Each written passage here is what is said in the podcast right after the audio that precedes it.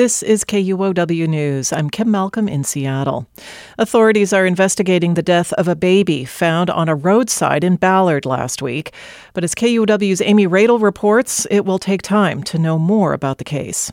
The King County Medical Examiner is trying to determine the identity and cause of death for a baby whose remains were found in bushes along Shilshole Avenue last week. A spokesperson says that information isn't known yet and might be tough to find at all. Seattle City Council member Dan Strauss represents the Ballard neighborhood where the body was found.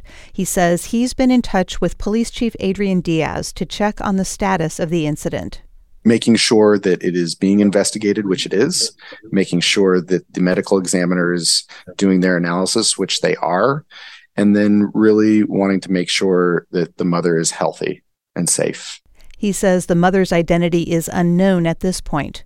Strauss says police will determine how to pursue the case once the medical examiner determines the circumstances of the child's death. Officials say anyone finding human remains should immediately call 911. Amy Radil, KUOW News.